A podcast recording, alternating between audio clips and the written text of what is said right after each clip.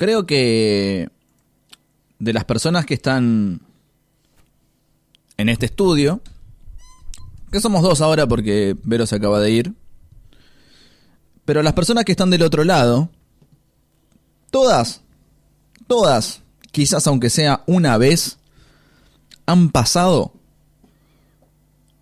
por el Parque Rivadavia. ¿O no? O sea, vos conocés el Parque Rivadavia. Lo conozco. Ha sido Lo a, conozco Sí. y ha sido mi parque de la infancia. Eh, a comprar libros, a jugar cuando eras chica, cosas así, me imagino. Sí, con mis compañeras de la secundaria. Ujú. ¿Te acordás Primavera. de Sí.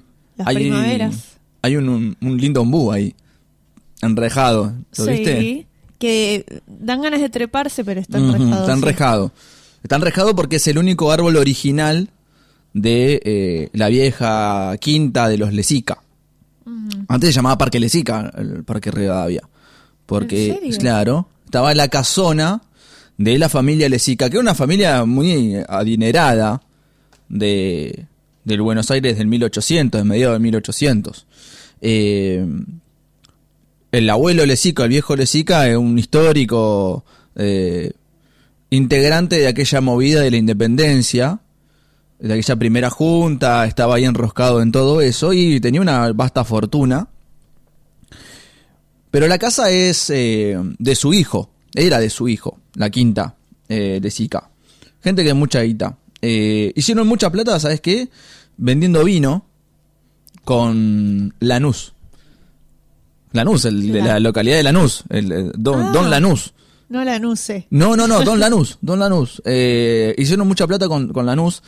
Y sobre todo, para el momento de la guerra con Brasil, en 1860, por ahí, eh, era, Lesica era muy amigo de Mitre. Y pegaron el negocio ahí de, de ser los proveedores de café del ejército argentino que estaba eh, peleando, ¿no? Entonces hicieron muchísima plata, muchísima plata. Eh, y la casa, la quinta esa, había servido, también más o menos para esa época, como una residencia de escape de la famosa fiebre amarilla, que estaba concentrada en el núcleo de la ciudad. Recordemos que para ese momento, la altura de Parque Rivadavia era eh, parte de la lejanía de la ciudad.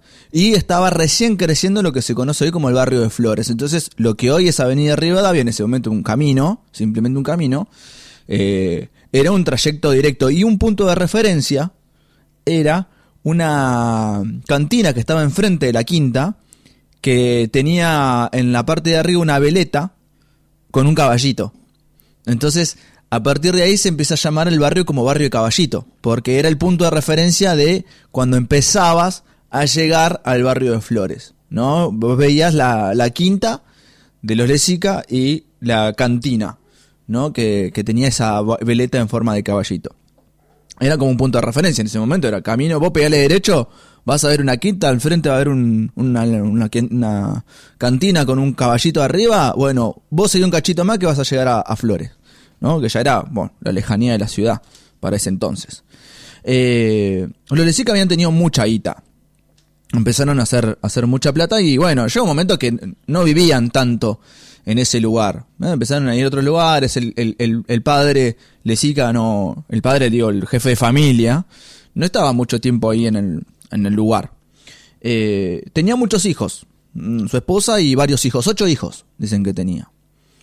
Eh, uno de ellos, llamado Ángel, fue que al principio de 1900, 1908, 1910, se encarga de vender la quinta, eh, que se la vende al, al Estado, ¿sí? en ese momento era la ciudad de Buenos Aires, eh, porque ya su familia no, no estaba en ese lugar. Eh, es muy importante ese lugar, porque vos sabés que eh, los primeros eucaliptos que llegaron a esta tierra los trajo Sarmiento y los plantaron en el que hoy conocemos como el Parque Rivadavia. Porque Sarmiento era muy amigo también de, del Don Lesica. Era muy amigo. Eh, entonces el lugar pasó a ser un lugar como histórico O sea, eran los primeros cagualitos que llegaron al, país. La quinta en un momento, después de la muerte de- del viejo Lezica, quedó bastante abandonada, estaba media destruida. Esto fue para 1890 aproximadamente, quedó ahí tirada hasta que eh, Ángel, el hijo, termina por orden de su madre vendiendo el, el lugar, la terminan demoliendo y después se hace el famoso Parque Lezica, que eh, la condición era, por parte de la familia, es que hagan, que tienen la quinta abajo y que hagan una plaza, pero que le pongan el nombre de, de su padre. Después se terminó deformando y terminó siendo el Parque Rivadavia. Eh, pero en su principio era, era así. Y ese book está ahí, ese book está ahí, eh, es parte de la, de la quinta original. Por eso está vallado. Había otro más, pero se pudrió y se cayó en un momento una rama, entonces el gobierno de la ciudad lo tuvo que talar porque estaba podrido por dentro y todo, quedó este. Quedó este que es el único árbol original y el aljibe. Viste que hay un aljibe ahí en, el- No parque. Eh, hay un aljibe y el árbol. Son las únicas cosas que quedaron de, de la quinta original de los Lezica. Pero el ombú tiene una historia particular. Eh, vos sabés que uno de los hijos, de los, uno, tenían ocho hijos, ya lo dije, pero hay registro de casi de todos, pero hay uno del cual no se conoce mucho lo que, lo que, lo que pasó de su, lo que fue de su vida.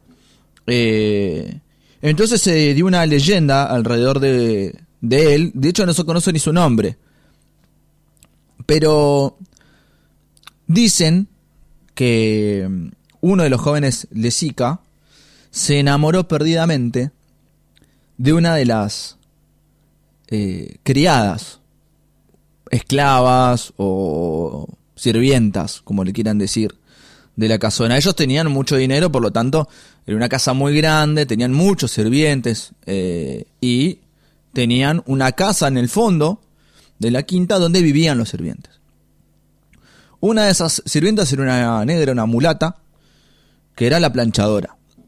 Y ella eh, se encargaba de, justamente su, misión era alistarle la ropa a todos los integrantes de la familia. Pero este joven se había enamorado perdidamente de ella. Él nunca se lo había dicho a ella. Y, y nadie lo sabía. O por lo menos se suponía que nadie lo sabía. Él estaba con una congoja interna porque necesitaba expresarle su amor, su enamoramiento hacia ella, pero no, no tenía mucha forma. Sobre todo, obviamente, en la situación de una familia muy adinerada y que uno de sus hijos esté enamorado de una esclava era prácticamente una deshonra, ¿no? Era lo peor que podía llegar a pasar. Resulta que había un tipo que se llamaba de apellido Blanco, que se encargaba de, la mantención del parque, pero no era un jardinero, era como una especie de paisajista, ¿no? Era un tipo muy amigo del, del padre, del señor Lezica padre pero que había hecho muy buenas migas con el joven este. Y, y en un tiempo, este, después de pasar mucho tiempo con, con Blanco, le dijo, le confesó, le dijo, estoy enamorado de, de la mulatona, de la planchadora. Y este tipo lo escuchó eh, y podríamos decir que lo traicionó, porque no tardó mucho tiempo en ir a contarle al viejo Lezica que uno de sus hijos estaba enamorado de una esclava. Cuando esto llega a los oídos de- del viejo, el tipo dice, esto es imposible, esto no puede pasar, esto es inaceptable. Así que decide, decide enviar a su hijo a vivir a Francia. ¿Por qué? Porque era la única manera de alejarlo de esta muchacha. Que la muchacha, insisto, no tenía ni idea de, de lo que estaba sucediendo. Pero la cosa se complicó cuando la noche anterior al viaje encuentran al joven Lezica colgado de uno de los eucaliptos traídos por Domingo Bautino Sarmiento. Imagínense para el momento la deshonra que le trajo a la familia saber que un hijo se había suicidado, porque no había una condición como la que tenemos ahora de entender, de tratar de comprender esa situación, sino que había una cuestión más de Tipo, cobardía, ¿no? Sobre, el, sobre ese acto. Era un cobarde, se había matado por cobarde. Andás a ver por qué encima. Nadie sabía, el resto de la familia no sabía por qué había tomado esa decisión. Y la cosa no terminó ahí. Resulta que todos los martes, en la quinta de los Lesica, se hacían tertulias. Se juntaban eh, los jóvenes del, más acaudalados de la zona, iban y bueno, charlaban, hacían sociales, bailaban, tomaban unas copas. Dicen que muchas veces a esas tertulias iba justamente Sarmiento, iba también eh, Mitre, bueno, gente, que iba con sus hijos, muchos, ¿viste? Para generar ahí sociales, vínculos, ¿no? Pero estas tertulias estaban organizadas por la madre de los Lesica y con una finalidad eh, directa, que era encontrarle algún pretendiente a Clementina Lesica, a una de sus hijas, que por alguna particularidad que desconozco, no tenía mucho feeling con los muchachitos, no lograba conseguir a nadie. Entonces la madre había empezado a organizar todos los martes estas fiestas como para entretar, tratar de que, bueno, de que haya algún tipo de vínculo ahí, que alguien se le acerque. Y tomaba la precaución de esconder a todas las mujeres eh, esclavas de la casa para que no haya distracciones. Entonces, por lo general las mandaba al fondo. La planchadora terminaba planchando debajo del ombú que estaba en el fondo. Eh, algunas tenían que ir a dormir porque... Entonces quedaban solamente los esclavos varones sirviendo a los invitados. Ya habían pasado varias tertulias y no, no había pasado nada, en términos nadie le invitaba a bailar, no, no había como mucha, mucho feeling con la muchacha. Pero una noche, en, una de esos, uno de esos bailes, entra un joven muy apuesto, muy fachero, alto, rubio, de ojos claros, bien elegante.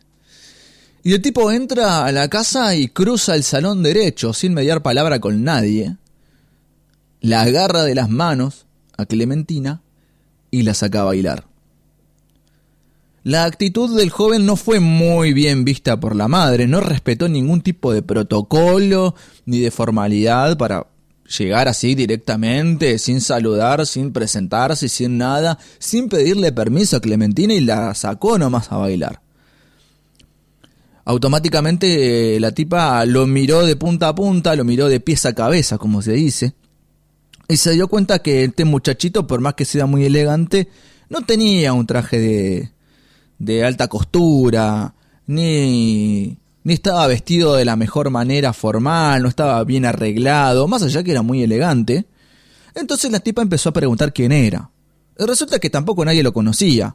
No era hijo de nadie, no era primo de nadie, no tenía ni nadie sabía su apellido, a ver si era un, de un apellido, un Anchorena, por ejemplo, ¿no? O alguno de esos apellidos importantes, un Mitre. No, no era nadie, nadie lo conocía. Entonces, ¿este quién es este pulgoso? Entonces la tipa enojadísima, pues diciendo, bueno, para uno que, uno que la viene a buscar y encima es un croto. Entonces enojada se levanta, la toma Clementina del brazo y se la saca de los brazos este, este muchacho. Y la manda directo a su cuarto. ¿No? Dicen que con un par de empujones e insultos lo sacó al muchacho carpiento de la quinta, lo echó de la casona el tipo se va y la tipa da por finalizada la, tertulia de ese día, también enojada por todo lo que estaba pasando. Resulta que Clementina se quedó en su habitación bastante enojada. Y cuando miraba por la ventana de su habitación que daba al fondo de la casona, daba justo a la al ombú, donde estaba la casa de los eh, de los sirvientes, y la veía a la mulatona esta, planchadora, planchando abajo del ombú, pero se le acerca otro sirviente, otro de los esclavos, a la mulatona. Y empiezan a los besos, y empiezan ahí a los arrumacos, y empiezan a darse amor debajo del ombú. Clementina se preguntaba mientras miraba por la ventana, ¿cómo puede ser que estos esclavos tengan más libertad que yo, que puedan ser felices? Yo, que soy la dueña de esta casa, estoy acá encerrada, y estos esclavos haciendo el amor abajo de mi árbol.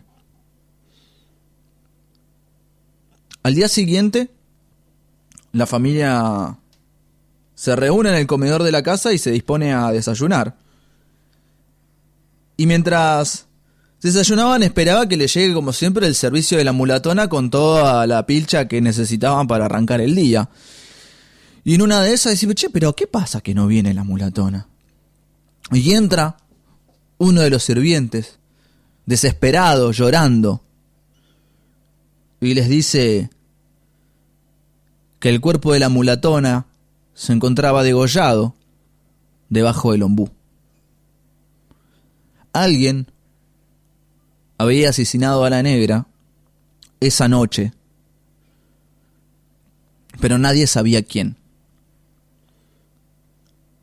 Lo primero que se pensó es que este joven, que fue expulsado de la quinta de los Lesica, volvió a la madrugada enojado por no poder, poder eh, concretar con Clementina y que la vio la mulatona en el fondo y quiso abusar de ella y ella se resistió y él la terminó degollando. La policía se quedó conforme con esa teoría y no investigó nunca más. Nunca encontraron al joven porque nunca nadie les dijo quién era, él nunca se presentó, nadie nunca más lo vio por las calles de Buenos Aires, ni por esa lejanía del barrio de Flores. Muchos años después, muchos años después, una señora que vivía en la calle de Doblas, o Doblas, muy anciana, le contó a, a otra vecina que ella había sido empleada en la casa de los Lesica y que había estado el día en que degollaron a la mulata. Según ella, Clementina era la única hermana que sabía del enamoramiento del joven Lesica por la mulata. Y al verla ahí, haciendo el amor con el negro, y viéndose ella encerrada en su habitación sin poder conocer a alguien, tuvo un ataque de ira tan profundo que durante la madrugada salió, la encontró en la mulata y la degolló. El joven Lesica cuando ve la escena del crimen, ve en el piso el arma homicida. Y era un cuchillo que él le había regalado a su hermana. Él se da cuenta en ese momento que su hermana había matado al amor de su vida. Y se colgó en uno de los eucaliptos de lo que hoy conocemos como el Parque de Rivadavia. Cuando se hizo parque, cuando se tiró abajo la quinta, muchos vecinos contaron que los martes por la noche, si caminas cerca del ombú, podés ver a una mulata degollada con una plancha de carbón al rojo vivo.